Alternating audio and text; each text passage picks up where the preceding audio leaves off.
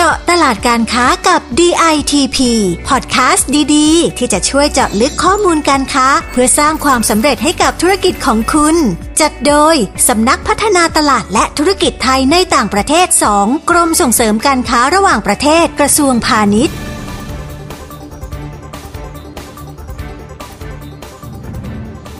ซึ่งกลยุทธ์ของการทำตลาดในประเทศเนี่ยก็จะเป็นแนวประมาณว่า customer oriented คือเราต้องทำความเข้าใจว่ากลุ่มลูกค้าเป็นยังไง มองหากลุ่มลูกค้าที่ใช่ แล้วก็วิเคราะห์ดูว่ากลุ่มลูกค้าของเรามองหาอะไร pain point เขาคืออะไร แล้วหลังจากนั้นเราเก็บข้อมูลมา แล้วนำมาวิเคราะห์เทรนด์ตลอดเวลา แล้วทั้งหมดทั้งมวลเนี่ยก็อาศัยความอดทนและความสม่ำเสมอเหมือนกัน อันนี้คือต้องยกเครดิตให้กับทางกรมเลยเพราะว่าแรกๆเราไปกับทางกรมและทางกรมก็คือไกด์เราอยู่ดี เพราะฉะนั้นประโยชน์ของการที่เราได้ร่วมกิจกรรมกับทางกรมเนี่ยก็คือทางกรมเขาจะมีการไกด์หรือว่าแบบให้ความรู้และการเตรียมตัวเบื้องต้นนะคะ สวัสดีค่ะ ขอต้อนรับคุณผู้ฟังนะคะ เข้าสู่เจาะตลาดการค้ากับ DITP ซีซั่น6ค่ะ พอดแคสต์ที่จะพาคุณไปเจาะลึกข้อมูลตลาดการค้า เพื่อสร้างความสำเร็จให้ธุรกิจของคุณค่ะ ดิฉัน นิสานาถโพธิปอ เจ้าหน้าที่กรมส่งเสริมการค้าระหว่างประเทศ รับหน้าที่พาคุณผู้ฟังไปรู้จักกับธุรกิจส่งออกสินค้า ที่ทำจากมะพร้าวออร์แกนิกค่ะ ซึ่งบอกได้เลยนะคะว่าเป็นออร์แกนิกแท้ร้อยเปอร์เซ็นต์ค่ะ เริ่มกันตั้งแต่ได้มะพร้าวที่เป็นเกษตรอินทรีย์นะคะ และในทุกๆขั้นตอนการผลิต ได้การรับรองมาตรฐานสากลความเป็นออร์แกนิก จากสถาบันเกษตรอินทรีย์นานาชาติเลยนะคะ ซึ่งถือได้ว่าเป็นมาตรฐานขั้นสูงในวงการออร์แกนิกระดับโลกค่ะ และวันนี้นะคะ คุณนัทนันจรันวงศ์ผู้บริหารบริษัทผลิตภัณฑ์อาหารเมอริตจำกัดนะคะ จะมาพูดคุยกับเรา ถึงเส้นทางการส่งออกสินค้ามะพร้าวออร์แกนิกไทยไปตลาดต่างประเทศ สวัสดีค่ะ คุณนัทนานค่ะสวัสดีค่ะ คุณนิสานาและคุณผู้ฟังพอดแคสต์ทุกท่านด้วยค่ะค่ะวันนี้ก็ได้มีโอกาสมาพูดคุยกับคุณนัทนันแล้วนะคะ ต้องขอถามทุกเรื่องที่อยากรู้เลยนะคะ ได้เลยค่ะ ค่ะ อยากให้แนะนำบริษัทผลิตภัณฑ์อาหารเมอริตให้ผู้ฟังพอดแคสต์ของเรารู้จักกันก่อนเลยค่ะว่า ธุรกิจของเราเนี่ยทำเกี่ยวกับอะไร แล้วก็เราค่อยมาคุยเรื่องอื่นกันต่อนะคะ ได้เลยค่ะ คุณนิสานาต้องขอแนะนำตัวก่อนว่าตัวทานเนี่ยเป็นเจน2นะคะค่ะเจนหนึ่งจะเป็นตัวคุณพ่อค่ะ ซึ่งเป็นผู้บุกเบิกของบริษัท จะเล่าทันรานสั้น ๆ เลยว่ามันเกิดอะไรขึ้นบ้าง ขอพูดเป็นปีๆไปแล้วกันค่ะได้ค่ะในปี 1975 เนี่ย ทางครอบครัวของทาเอง ซึ่งเป็นคุณลุงเนี่ยเริ่มเปิดเป็นโรงงานคีบสกัดน้ำมันก่อน ซึ่งใน 8 ปีถัดมาทางครอบครัวของทาเนี่ยก็เริ่มบุกเบิกพื้นที่ในการที่จะหาพื้นที่ที่ปลูกมะพร้าวเพื่อเป็นแหล่งวัตถุดิบให้กับโรงคีบสกัดน้ำมันค่ะหลังจากนั้นประมาณ 10 ปีเนี่ยค่ะ คุณพ่อของทาเริ่มก่อตั้งเป็นบริษัทผลิตภัณฑ์อาหารเมอริตซึ่งคุณพ่อเนี่ยใช้เวลาทั้งหมด 2-3 ปีหรือ 4 ปีเนี่ยในการที่จะสร้างลายผลิตต่างๆ ไปออกงานทั้งในประเทศและต่างประเทศค่ะ ค่ะหลังจากนั้น 4 ปีเนี่ย1997เนี่ยเกิดวิกฤตการณ์เศรษฐกิจต้มยำกุ้ง ซึ่งปีเนี้ยทุกคนก็น่าจะรู้ดีว่าปีนี้เป็นปีที่น่าสลดใจถูกไหมคะ ค่ะ ทางเมริตเองเนี่ยก็เจอก็เจอหายนะเหมือนกันค่ะ ซึ่งในปีนั้นเนี่ยวิกฤตการเศรษฐกิจต้มยำกุ้งทำให้ไม่มีเงินทุนในการจัดซื้อพวกปุ๋ยและเคมีพันธุ์ในเบื้องต้นตอนแรกทางบริษัทไม่ได้เป็นออร์แกนิกร้อยเปอร์เซ็นต์ค่ะยังใช้พวกเคมีพันธุ์อยู่ยังใช้พวกปุ๋ย ในการบำรุงรักษาสวนมะพร้าวให้มีผลผลิตต่อการที่เราจะนำไปผลิตเป็นสินค้าออกมา ทีนี้พอมันเกิดต้มยำกุ้งขึ้นเนี่ย คุณพ่อก็ไม่มีไม่มีเงินทุน ไปซื้อพวกเคมีพันธุ์อีกแล้ว แต่ว่าทีเนี้ยในเศรษฐกิจเนี่ยอยู่ทำให้คุณพ่อเห็นว่าจริง ๆ แล้วในวิกฤตเนี่ยมักจะมีโอกาส ซึ่งในตอนนั้นเนี่ยคุณพ่อเล็งเห็นว่าจริง ๆ แล้วกลไกธรรมชาติเนี่ยมักจะมีทางรอดในแบบของมันอยู่แล้ว เพราะว่าจากสวนมะพร้าวที่อยู่ๆก็ค่อยๆสุดโทรมหลังจากที่ไม่ได้การบำรุงรักษาด้วยเคมีพันธุ์อยู่เขาก็เริ่มฟื้นฟูขึ้นมาในสองสามปี ก็คือเขาฟื้นตัวของเขาเอง คือมันมันเหมือนปานว่ามันเหมือนความหมายของคำธรรมชาติที่บอกว่าสิ่งที่เกิดขึ้นขึ้นมาเองแล้ว แล้วคงอยู่แล้วดำเนินต่อไป โดยไม่มีการปรุงแต่ง ซึ่งนี่คือกลไกของธรรมชาติอะค่ะค่ะตอนนั้นคุณพ่อก็เลยเล็งเห็นว่า เออจริง ๆอะเราไม่ต้องใช้เคมีภัณฑ์ก็ได้ เขาก็เลยเริ่มสนใจวิถีออร์แกนิกมากขึ้นแล้วจึงตัดสินใจหันหลังให้กับเกษตรเคมีอย่างถาวร แล้วหลังจากนั้นก็เริ่มโครงการปรับเปลี่ยนให้ธุรกิจทุกอย่างเนี่ยกลายเป็นเกษตรอินทรีย์อย่างเต็มรูปแบบค่ะ ซึ่ง 3 ปีถัดมาเนี่ยคุณพ่อก็เริ่มละคือเขาก็เริ่มแบบว่ายื่นเอกสารยื่นต่างๆ เริ่มจดยื่นเรื่องจดทะเบียนทำ certificate ต่างๆ จนกระทั่งบริษัทของเราได้ Organic Certification อันแรกในปี 2000 ค่ะ หลังจากนั้นอีก 13 ปีถัดมาเนี่ยเขาก็ได้เปิดตัวแบรนด์ Merito ซึ่งแบรนด์เนี้ยตั้งใจจะบุกตลาดในประเทศ แล้วในปัจจุบันเนี่ยสินค้าของบริษัทเราก็หลักๆ ก็จะมีกะทิออร์แกนิกที่เป็นกะทิกระป๋องนะคะ ไซส์ 400 ตัวนี้จะเป็นตัวหลัก แล้วก็จะมีไซส์ไซส์อื่นอย่างเช่น ไซส์ 160มิลลิลิตร270มิลลิลิตร แล้วเราก็จะมีไซส์ industrial ด้วย แต่ว่าอันนี้ก็คือจะเป็นกลุ่มลูกค้าแบบ B2B ไป แล้วนอกจากนั้นนอกจากกะทิเนี่ยเราก็จะมีพวกพริกแกงออร์แกนิก มีแป้งมะพร้าวเกล็ดมะพร้าว น้ำมันมะพร้าว น้ำมะพร้าว แล้วในปัจจุบันก็เริ่มมีแตกไลน์อย่างเช่นเป็นเครื่องดื่มพร้อมดื่มเลย หรือแม้แต่ขนม ที่ทำจากมะพร้าวออร์แกนิกด้วยค่ะ ค่ะอย่างที่คุณนัทนันได้เล่าให้ฟังอะค่ะว่าเราได้มีทำสินค้าออร์แกนิกเนี่ยตั้งแต่รุ่นคุณพ่ออะค่ะ ตอนนี้ก็มีสินค้าออกสู่ตลาดอย่างหลากหลาย ทั้งกะทิกระป๋องเครื่องแกง แล้วก็เครื่องดื่มพร้อมดื่มอะค่ะ แล้วพอเราเอาสินค้าเข้าสู่ตลาดจริงๆอะค่ะ เราได้รับการตอบรับจากผู้บริโภคอย่างไรบ้างอะคะ ได้เป็นไปตามเป้าที่เราตั้งไว้ไหมคะค่ะอันนี้ขออธิบายก่อนว่าคำตอบของคำถามเนี้ยจะมีสองส่วนด้วยกันค่ะจะมีส่วนหนึ่งที่ทาขอเรียกว่าเป็น phase ก่อนที่จะมีแบรนด์เมริโตซึ่ง phase เนี้ยเป็น phase ที่คุณพ่อนำไปบุกตลาดต่างประเทศแบบล้วนๆเลยร้อยเปอร์เซ็นต์ค่ะแล้วก็จะมี phase หลังจากที่มีแบรนด์เมริโตแล้ว อันนี้จะเป็นในส่วนของที่ gen 2 เริ่มเข้ามาด้วย เริ่มเข้ามาช่วย เดี๋ยวจะเล่าเป็นทีละ phase นะคะ ในได้ค่ะ phase แรกเนี่ย คุณพ่อตอนนั้นเน้นไปออกงานต่างประเทศจริง ๆ ในประเทศด้วยค่ะ ซึ่ง ตามไทม์ไลน์ย่อยๆ ที่มันแทรกเข้าไปไอ้ที่เมื่อกี้ทานเล่าให้ฟังว่าเขาจะใช้เวลาประมาณ 2-3-4 ปีในการที่จะสร้างบริษัทรวมถึงไปออกงานไทำลายตรงเนี้ยก็จะมีประมาณว่า 1995 เขาสร้างลายผลิตเป็นครั้งแรก เป็นลายผลิตแรกเลย แล้วทีนี้ 1996 เขาไปออกงานในประเทศครั้งแรก ซึ่งงานในประเทศตอนนั้นอะชื่อว่า Thailand Food Exhibition ถ้าคุณพ่อเขาจำไม่ผิดนะจัดอยู่ที่ไบเทคค่ะ เป็นครั้งแรกเลย แล้วก็ค่ะสองปีถัดมาเขาไปออกงานต่างประเทศครั้งแรก ซึ่งน่าจะเป็นงานอนุกา ไม่ก็ซีโองานสองอันเนี้ยคือเขาจะสลับสองปีมีครั้งหนึ่งสองปีมีครั้งหนึ่งแล้วเขาจะสลับกันแต่งานอนุกาจะอยู่ที่เยอรมันอยู่ที่เมืองโครนส่วนซีโอเขาจะจัดอยู่ที่ฝรั่งเศส ซึ่งคุณพ่อเนี่ยเขาแชร์ว่าเวลาไปออกงานเนี่ยก็มักจะมีคนมาสนใจนะคะ เพราะว่าเป็นหน้าใหม่ๆ เหมือนปานว่าเฮ้ยเราไม่เคยเห็นผู้ประกอบการรายนี้ แต่ทีเนี้ยมันมีโอกาสน้อยมากที่เราจะได้ออเดอร์กับการที่ไปออกงานครั้งแรก เพราะฉะนั้นนมันจะต้องใช้เวลาแล้วความสม่ำเสมอ หมายความว่าเราจะต้องไปออกงานเป็นประจำซึ่งกลยุทธ์ที่คุณพ่อใช้ในณตอนนั้นณเวลานั้นเนี่ยก็จะเป็นการไปออกงานทำรถโชว์แล้วก็จะมีการสอบน็อกดอก แล้วก็อันนี้สิ่งสำคัญที่ทำให้คุณพ่อประสบความสำเร็จจนถึงทุกวันนี้คือ เขามองหา blue ocean หรือว่า find the niche เรียกง่าย ๆ ก็คือหาช่องว่างทางการตลาด เพราะว่าจริง ๆ แล้วเราไม่ได้มีความสามารถมากพอที่จะไปสู้กับผู้ประกอบการรายใหญ่ ๆ เราเป็นรายเล็กอะค่ะ เราก็ต้องหาจุดนี้ให้เจอ เมื่อหาเจอแล้วอะเราก็ต้องสร้าง competitive advantages มันก็คือเป็นเหมือนสิ่งที่เราได้เปรียบ ซึ่งตอนนั้นนะคุณพ่อเขาเน้นเป็นในเรื่องของคุณภาพของสินค้า คือในขณะที่รายใหญ่เนี่ยเขาอาจจะเน้นในเรื่องของราคาถูก แต่คุณพ่อเนี่ยเขาจะ offer สินค้าที่มีคุณภาพให้กับทางตลาด คุณจ่ายแพงขึ้นแต่คุณได้สินค้าที่มีคุณภาพขึ้นนะอะไรอย่างนี้ค่ะ ซึ่งทั้งหมดทั้งมวลเนี่ยกลยุทธ์ทุกอย่างสุดท้ายต้องตกด้วยที่อาศัยเวลาความอดทนและความสม่ำเสมอค่ะ อันนี้คือจะเป็นของในเฟสแรกค่ะส่วนเฟสที่2หลังมีแบรนด์มาริโตเนี่ยใช่ว่าเปิดแบรนด์ในประเทศแล้วแล้วจะประสบความสำเร็จเลย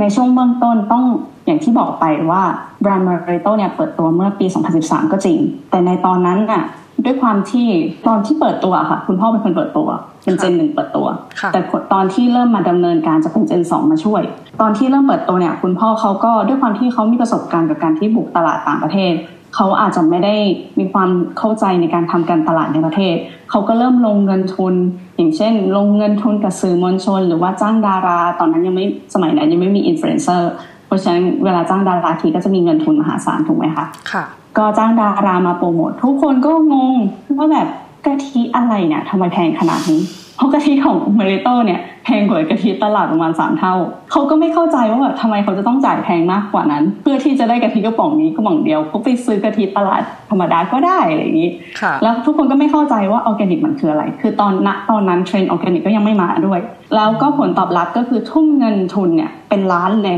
แต่ยอดขายไม่ค่อยกระเตื้อง ยอดขายในตอนนั้นเนี่ยตกเดือนยอดรับประมาณหลักหมื่นนะคะ คือมันมันไม่มันไม่ break even มันไม่ justify เลยค่ะ อืม ทีนี้ gen สองเนี่ยจะเริ่มเข้ามาช่วยในตอน4ปีถัดมาก็คือ 2017 ก็จะเป็นรุ่นทาแหละทีนี้เราก็มีความเข้าใจกับพฤติกรรมของผู้บริโภคมากขึ้น คือเราเน้นเป็นแนวแบบเหมือน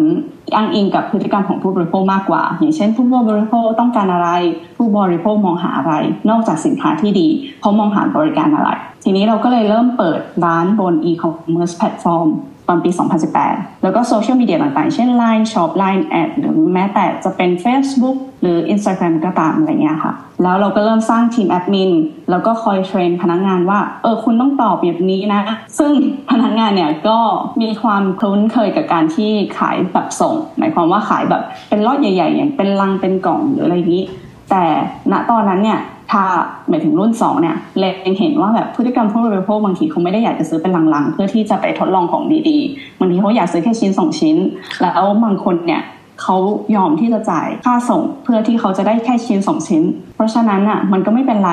เราก็อาจจะแบบต้อง absorb cost ในส่วนของค่า packaging อย่างเช่นค่ากล่องหรือค่าแบบ bubble sheet หรืออะไรอย่างนี้ก็ตาม ในการที่จะจัดส่งพัสดุตรงนั้นให้กับลูกค้าถูกไหมคะค่ะอืมตอนนั้นก็ต้องเทรนพนักงานใหม่หมด แล้วก็มีการทำแคมเปญและกิจกรรมตลอดเวลาบนหน้าเพจต่างๆ ซึ่งตอนนั้นก็ได้ผลดี แล้วก็เริ่มมียอดขายมากขึ้นที่คืออยู่ๆยอดขายก็เริ่มบูสต์มากขึ้นอะไรเงี้ยค่ะมันก็เห็นผลทันทีเลย แล้วก็พอเป็นปี 2020เนี่ยทางบริษัทก็เริ่มทำเว็บไซต์ละหมายถึงรุ่นสองเนี่ยแหละค่ะเข้ามาทำก็ทำเป็นเว็บไซต์ ตัวเว็บไซต์เองก็เป็น แพลตฟอร์มที่ดีเหมือนกันที่ดึงลูกค้า เพราะมีทั้งลูกค้าต่างประเทศที่อยู่ๆ ติดต่อหลังไมค์มา แล้วบอกว่าฉันไปเห็นเว็บไซต์ของเธอมาน่าสนใจมากๆเลย อยากได้อะไรอย่างนี้ค่ะ รวมถึงลูกค้าในประเทศก็มามาเหมือนกัน ทางผ่านทางเว็บไซต์ แล้วใน 2 ปีถัดมาก็คือปีที่แล้วนี่เองเนี่ยค่ะ 2022 ก็เริ่มพัฒนาออกผลิตภัณฑ์ใหม่ๆ แต่ตัวเนี้ยเรายังไม่ได้อัปเดตทางช่องทางโซเชียลมีเดียต่างๆ เท่าไหร่นั่นแหละค่ะเราหวังว่าเราจะได้เจาะตลาดกลุ่มใหม่ๆ ก็ตามกลุ่มใหม่ ๆ ไปด้วย ซึ่งอันนี้ทาจะบอกว่าที่ทาเล่าถึงแบรนด์ในประเทศเนี่ย คือทาจะต้องการจะบอกว่าแบรนด์เมริโตมันเป็นเหมือนพอร์ตโฟลิโอของบริษัทค่ะ คือการที่คุณไปทำตลาดต่างประเทศเนี่ย ไปทำก็จริงเน้น OEM เน้นเน้น mass volume เนี่ยมันก็ช่วยทำให้มีรายได้ก็จริง แต่บางทีบางครั้งลูกค้าเขาพยายามหาข้อเปรียบเทียบอยู่ตลอดเวลา พยายามหาข้อมูลมากขึ้น เพราะสมัยเนี้ยผู้คนคือเอ่อนำด้วยข้อมูลเนาะ แล้วหลังจากนั้นอะเขาจะตัดสินใจยังไงก็ว่ากัน ซึ่งมันมีหลาย ๆ เคสอย่างเช่น ลูกค้าต่างประเทศถามว่าแป้งมะพร้าวไปทำอะไรเขาไม่เข้าใจ เพราะว่ามะพร้าวถือว่าเป็นต้องพูดว่าเป็น exotic ingredient สำหรับต่างชาติ ในขณะที่ถ้าอย่างแป้งโอ๊ตหรือแป้งแอลมอนด์เนี่ยจะเป็นของที่ดูเหมือนไม่ค่อยคุ้นชินกับคนไทยถูกไหมคะค่ะเขาเขาจะสลับสวนทางกัน เพราะฉะนั้นอะเราสามารถนำไปอ้างอิงได้ว่าอ๋อลูกค้าเมริโตในประเทศเราเนี่ย นำแป้งมะพร้าวไปทดแทนเป็นแป้งสาลีสำหรับคนที่แพ้แป้งกลูเตนแถมข้อดีคือยิงได้ไฟเบอร์ด้วยนะ และอย่างนี้ลูกค้าก็จะอ๋อโอเค มันมีดีอย่างนี้นี่เองเขาก็จะสนใจ คือเป็นการเป็นพอร์ตโฟลิโอที่สำหรับเราเนี่ยให้เราอ้างอิงข้อมูลต่างๆ เพื่อเพิ่มความน่าเชื่อถือะค่ะ ซึ่งกลยุทธ์ของของการทำตลาดในประเทศเนี่ยก็จะเป็นแนวประมาณว่า customer oriented คือเราต้องทำความเข้าใจว่ากลุ่มลูกค้าเป็นยังไง มองหากลุ่มลูกค้าที่ใช่ แล้วก็วิเคราะห์ดูว่ากลุ่มลูกค้าของเรามองหาอะไร pain point เขาคืออะไร แล้วหลังจากนั้นเราเก็บข้อมูลมา แล้วนำมาวิเคราะห์เทรนด์ตลอดเวลา แล้วทั้งหมดทั้งมวลเนี่ยก็อาศัยความอดทนและความสม่ำเสมอเหมือนกัน ซึ่งผลตอบรับของทั้งสองเวเลย ของทั้งสองเฟสที่ทาว่าเนี่ยค่ะมันเป็นค่อยๆเป็นค่อย ๆ ไปค่ะ ทั้งตัวทาแล้วก็คุณพ่อเนี่ยมีความเชื่ออย่างหนึ่งที่เหมือนกันอยู่เสมอ คือ อะไรที่มันได้มาปลูกปรับหรืออะไรที่มันเข้ามาฉักชวยเนี่ยมันมาจะไม่จีรังยั่งยืนนะคะอืมแล้วมาถึงตอนนี้ที่สินค้าของบริษัทเริ่มเป็นที่รู้จักแล้วก็มีชื่อเสียงแล้วอะค่ะ แล้วก็ได้รับความสนใจจากตลาดต่างประเทศมากขึ้นนะคะ เรามีแผนการขยายตลาดต่อไปยังไงบ้างอะคะที่ผ่านมาทางบริษัทเนี่ยได้มีเข้าร่วมกิจกรรมกับทางกรมอยู่นะคะ อย่างเช่น การไปออกงานอนุก้าการไปออกงานเซียวหรือเบลฟักก็ตาม ซึ่งทั้งสามงานที่ทาพูดมาเนี่ยจะอยู่ที่สหภาพยุโรปค่ะคืออยู่ในยุโรปแล้วก็จะมีอีกงานหนึ่งก็คือ National Expo West ซึ่งอันเนี้ย คือมันจะอยู่ที่ลอสแองเจลิสอยู่ที่อเมริกา ทางตัวบริษัทเนี่ย และตัวถ่ายเองด้วย จะคุ้นเคยกับงานเบียร์ฝากมากที่สุดค่ะ เพราะเป็นงานที่ได้ออกบ่อย งานอนุก้าที่คุณพ่อเล่านะคะเอาจริงๆไทยยังไม่เคยไปออกงานอนุก้าเลยด้วยซ้ำเพราะว่าตอนสมัยที่คุณพ่อไปออกเนี่ยมันนานมากๆ แล้วตอนนั้นไทยยังเด็กอยู่เลยค่ะ เขาบอกว่าแบบเขาไม่ได้ไปออกมานานแล้วค่ะส่วนมากเขาไปแค่เบียวฝากเพราะเบียวฝากมันเป็นงานที่ ควรไปนะคะสำหรับคนที่ทำธุรกิจออแกนิก อย่างน้อยควรไปสักครั้ง คือมันถือว่าใหญ่ที่สุด แล้วก็คุณจะอยู่ในตลาดที่ใช่อะไรเงี้ยค่ะ ส่วน National Expo West เนี่ยเราก็ไม่ค่อยได้ไปเท่าไหร่ เพราะว่ามันไกล แต่ล่าสุดที่ไปก็เมื่อปีนี้ค่ะ มีนาคมที่ผ่านมาปีนี้ค่ะ รูปแบบของงานก็จะเปลี่ยนไปนิดหน่อย เออแล้วก็แผนการขยายตลาดของทางบริษัทตอนนี้ บริษัทเริ่มมองเป็นตลาดจริงค่ะ ซึ่งตอนนี้เราก็เริ่มศึกษาพวกข้อกฎหมายบังคับต่างๆ ของการที่เราจะส่งออกสินค้าไปประเทศจีนเนี่ยมีอะไรบ้างแล้วก็ดำเนินการอยู่ค่ะ ค่ะก็อย่างที่คุณนัทนันได้เล่าให้ฟังนะคะ ว่าเราเนี่ยได้มีโอกาสเข้าร่วมงานแสดงสินค้า อย่างเช่นอนุก้าซีลแล้วก็ไบโอฟาดนะคะ ที่ทางกรมเนี่ยได้สนับสนุนนะคะ อยากให้เล่าถึงบรรยากาศที่เราได้ไปเจอค่ะ ให้คุณผู้ฟังได้เห็นภาพสักนิดนึงอะค่ะ ได้ค่ะทาเนี่ยจะขอเล่าแต่งานเดียวฝังนะคะเพราะเป็นงานเดียวที่ทาได้ไปมาตลอด งาน National Expo จริงๆ ก็ได้ไปเหมือนกันแต่ว่าเออก็ไปฟังสองครั้งอะไรเงี้ยค่ะค่ะของงานเบียวฝังเนี่ยเขาจะจัดอยู่ที่เมืองชื่อว่านูเรมเบิร์กหรือว่า Nürnberg ถ้าเป็นในภาษาเยอรมัน ซึ่งสถานที่ที่เขาจัดคือจะชื่อว่านูเรมเบิร์ก Messe หรือว่า Nürnberg Messe คือทาไม่แน่ใจเรื่องชื่อนะคะ แต่คิดว่าน่าจะชื่อว่า Nürnberg Messe ค่ะค่ะ Nürnberg Messe เนี่ยเขาจะมีทั้งหมดประมาณแบบเจ็ดแปดเก้าฮอลล์แต่มันก็จะมีบางฮอลล์ที่ยังไม่เปิดใช้ ซึ่งในปีแรกๆ อันนี้จะอธิบายถึงบรรยากาศของปีแรกๆ เลยที่ได้ไปออก ปีแรกๆ คือเมื่อแบบเกือบจะสิบปีที่แล้วหรืออะไรเงี้ยค่ะบูธไทย pavilion ได้อยู่ในฮอลล์หนึ่ง ซึ่งฮอลล์หนึ่งอะอยู่ติดกับทางเข้าออกของสถานีรถไฟ หมายความว่า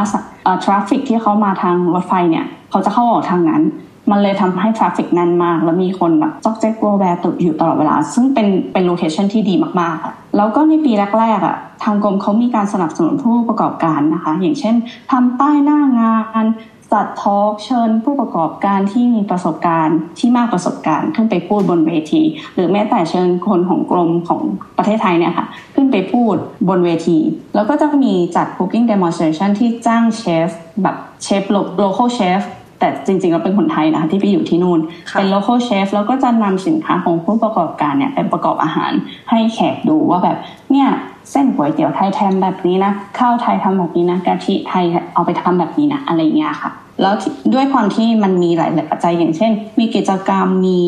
traffic ที่ดีอยู่ในตำแหน่งที่ใช่ผลตอบรับในปีแรกๆเนี่ยจัดว่าดีมากเพราะบริษัทได้ลูกค้าใหม่ตลอดเวลาค่ะ แล้วก็บรรยากาศในงานก็จะเป็นในลักษณะว่าเออเราก็จะนัดเจอลูกค้าเก่าเข้ามา catch up ดูว่าเขาติดปัญหาอะไรไหมสามารถซอฟได้ไหมถ้าเจอลูกค้าใหม่ก็จะมีการแลกคอนแทคกัน แล้วก็ไอคอนแทคส่วนเนี้ยเพื่อไว้ติดต่อกันหลังงานอีกทีอะไรเงี้ยค่ะแต่ทีนี้ในปีหลังๆเนี่ย ผลตอบรับอาจจะค่อนข้างซบเซานิดนึงค่ะคือมันก็มีเกิดจากหลาย ๆ ปัจจัย มันไม่ใช่ว่าแบบเออมันเป็นความผิดของใครคนใดคนหนึ่ง คือเนื่องจากว่ามันก็จะมีพวก economy downturn อย่างจากเอ่อ pandemic ก็คือการระบาดของไวรัสโควิดถูกไหมคะ ค่ะทำให้ปีหลังๆในสองสามปีเนี่ยคนไม่ค่อยมางานเหมือนเดิม หรือแม้แต่สงครามในยุโรปก็จะมีบางประเทศที่เขาเหมือนติดขัดไม่สามารถมาได้อะไรเงี้ยค่ะค่ะ อืม แล้วก็จะเริ่มมีการกีดกันการค้าระหว่างประเทศอย่างเช่นเรื่องลิง เก็บมะพร้าวที่ปีต้าเขาเน้นมาที่ประเทศไทยเลยทำให้ลูกค้าเนี่ยเลี่ยงที่จะซื้อกะทิไทย ไปซื้อกะทิของประเทศอื่น ซึ่งจริงๆแล้วอะทางบริษัทก็อยากจะฝากเหมือนกันว่าแบบ อยากอาศัยการเคลื่อนไหวแล้วก็ก็บอกเสียงที่ใหญ่กว่าจากภาครัฐอะค่ะในการแก้ปัญหานี้ เพราะเสียงของเรามันเล็กเกินไปอะค่ะเราไม่สามารถแก้เองได้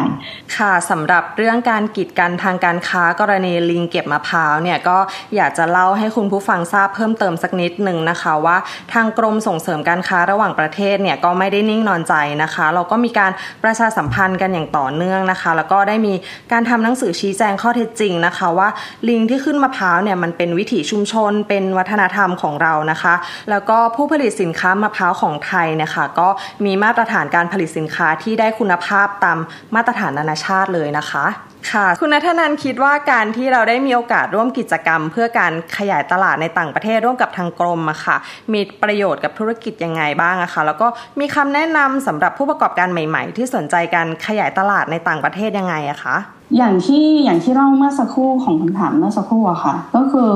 อันนี้ค่ะมองว่าการที่เราได้ไปร่วมกิจกรรมกับทางกรมมีข้อดีนะคะ อย่างงานเบียวฝัดที่ยกตัวอย่างไปเนี่ย เราคือเราไปออกทุกปี แล้วทางกรมเองก็มีการสนับสนุนอย่างเช่นแบบทำกิจกรรมนู่นนี่นั่นจนกระทั่งแบบเจ้าของเจ้าของงานเนี่ยเนินแบบเนี่ยเซ่เขาสนใจให้ไทยเป็นเจ้าภาพ นี่คือข้อดีอย่างหนึ่ง นี่คือประโยชน์อย่างหนึ่ง แต่ที่ผ่านมาเนี่ยอะ ถ้าพูดถึงประโยชน์ที่จะเกิดขึ้นกับผู้ประกอบการเอง ก็ต้องมองในส่วนนี้ ก็ต้องมาคุยกันตรงนี้ว่าที่ผ่านมาคือบริษัทพันธาเนี่ยไปออกงานเป็นประจำไปร่วมงานกับกรมเนี่ยแหละ แต่ว่าเราก็ไปออกเองด้วย เพราะว่าเราอะเกิดความชำนาญมากประสบการณ์เก็บประสบการณ์ต่างๆ แล้วเราก็เริ่มคุ้นชินกับเส้นทางต่างๆ ที่จะเวลาที่เราจะไปออกงานนะคะมันก็เลยทำให้เออเราไม่ได้เหมือนขอความช่วยเหลือจากภาคจากทางกรมมาก แต่ว่าในขณะเดียวกันเรามี เรามีการสนับสนุนจากทางกรม อันนี้คือต้องยกเครดิตให้กับทางกรมเลย เพราะว่าแรก ๆ เราไปกับทางกรมและทางกรมก็คือไกด์เราอย่างดี เพราะฉะนั้นประโยชน์ของการที่เราได้ร่วมกิจกรรมกับทางกรมเนี่ยก็คือทางกรมเขาจะมีการ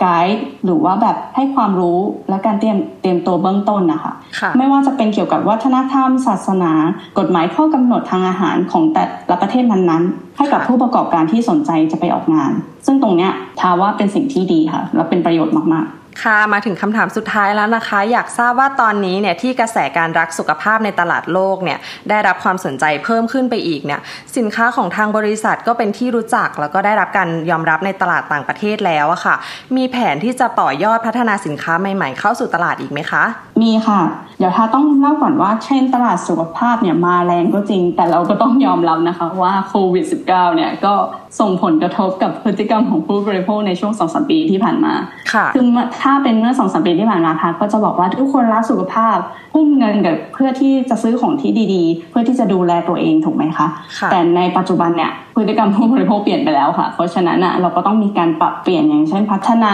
สินค้าใหม่ ๆ เพื่อตอบโจทย์เหมือนกันอะไรอย่างนี้ค่ะ ในตอนนี้เนี่ยบริษัทเองก็ได้พัฒนาผลิตภัณฑ์ที่เน้นการตอบสนองไลฟ์สไตล์ของคนรุ่นใหม่ๆ ในขณะที่ยังคงคอนเซปต์สินค้าออร์แกนิกสำหรับคนรักสุขภาพไว้อยู่ค่ะยกตัวอย่างอันนี้ถ้าจะยกตัวอย่างให้ฟัง ซึ่งเป็นสินค้าใหม่ของทางบริษัทก็คือตัวซอสแกงเนี่ยค่ะ ไอตัวซอสแกงหมายความว่ายังไง ตัวซอสแกงเนี่ยจะเป็น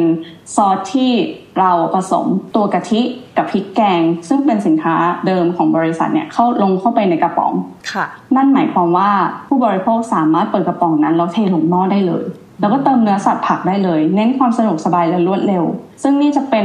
ตัวอย่างที่ดีอย่างหนึ่ง เพราะหลังจากที่เราเปิดตัวเนี่ยแล้วเราไปออกงาน คือเรายังไม่ได้เอาตัวนี้ไปออก งานต่างประเทศมากนะเพราะว่าโอกาสยังมาไม่ถึง คือมันยังไม่ใช่จังหวะ แต่เราไปออกงานในประเทศมีคนให้ความสนใจเยอะ เพราะว่าผู้บริโภคเนี่ย เขาเปลี่ยนพฤติกรรมค่ะ คือเขาไม่ได้มีความสนใจว่าเขาจะค่อยๆเทกะทินะ แล้วก็ตามด้วยพริกแกงปริมาณเท่านี้นะ แต่เขาต้องการความรวดเร็วคงความอร่อย แล้วก็สุขภาพดีอะไรเงี้ยค่ะ เพราะฉะนั้นเราก็บรรจุอยู่ในกระป๋องนี้เลย ให้กับคุณลูกค้าอะไรแบบนี้ค่ะ อันนี้ก็คือเป็นยกตัวอย่างของผลิตภัณฑ์ใหม่ที่เราทำการรีเสิร์ชต่างๆ เพื่อที่จะตอบสนองให้กับกลุ่มลูกค้าในปัจจุบันนะคะ ค่ะ ถึงแม้ว่าจะประสบความสำเร็จแล้วก็ได้รับการยอมรับในคุณภาพและมาตรฐานของสินค้าแล้วเนี่ย แต่ทางบริษัทผลิตภัณฑ์อาหารเมอริตเนี่ยก็ยังไม่หยุดที่จะพัฒนาสินค้าเพื่อให้ผู้บริโภคเนี่ยได้รับสิ่งที่ดีที่สุดนะคะสำหรับวันนี้เนี่ยก็ต้องขอขอบคุณคุณนัทนันมากๆนะคะ ที่มาร่วมพูดคุยกับเรา แล้วก็บอกเล่าประสบการณ์ทางธุรกิจส่งออกที่เป็นประโยชน์สำหรับผู้ฟังพอดแคสต์ของเราด้วยนะคะ ขอบคุณค่ะ ยินดีค่ะ ค่ะ แล้วก็สำหรับผู้ฟังที่ฟังจบแล้วนะคะ ต้องการข้อมูลการค้าอื่นๆ เพิ่มเติมเนี่ย ก็สามารถเข้าไปดูได้ที่ www.ditp.go.th นะคะ หรือโทรสอบถามไปที่สายด่วน 1169 ค่ะ และอีกช่องทางที่เข้าไปหาข้อมูลกิจกรรมต่างๆ ของกรมได้นะคะ นั่นก็คือแอปพลิเคชัน DITP One ค่ะ ฟังจบแล้วนะคะ ฝากกดติดตาม กดไลค์ กดแชร์ให้เราด้วยนะคะ วันนี้หมดเวลาแล้วค่ะ ดิฉันและคุณนัทนันต้องขอลาคุณผู้ฟังไปก่อน ติดตามเรื่องธุรกิจส่งออกที่น่าสนใจได้ใน EP ต่อไปนะคะ สวัสดีค่ะ สวัสดีค่ะ เจาะตลาดการค้ากับ DITP ติดตามข้อมูล ข่าวสาร และกิจกรรมดีๆ เพิ่มเติมได้ที่ www.ditp.go.th หรือสายด่วน 1169